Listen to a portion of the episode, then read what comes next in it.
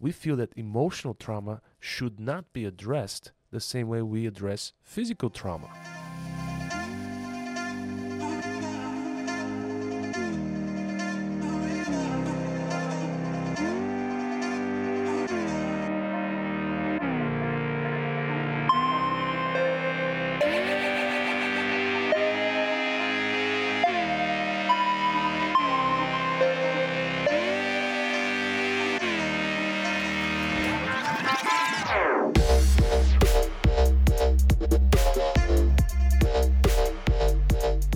Good morning, champ. Welcome to Chief here, the professional problem solver, coming to you live for the next episode of Wake and Make. Today, we're gonna talk about ripping off the bandage. When I was a little boy, I was riding my bicycle and I fell.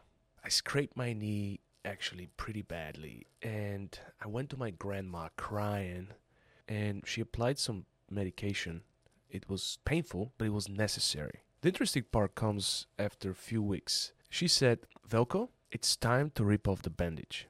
I was like, no way, this is gonna hurt. She said, you must remove the bandage to let the wound heal completely. It was scary, but she pulled it fast and boom, my wound was exposed. My point with this story is that we must take the same approach when we're handling emotional trauma. We must not be afraid or ashamed to go and look for help. Who knows what would have happened to my injury if Grandma Baba Mara didn't help me in that particular moment.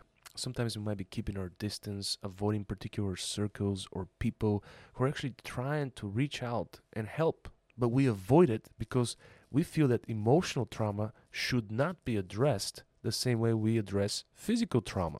So I'm here today to tell you, just like my grandma did, rip off the bandage definitely send me a message if you're suffering with this. I'd love to help you out. Let's make it a great day.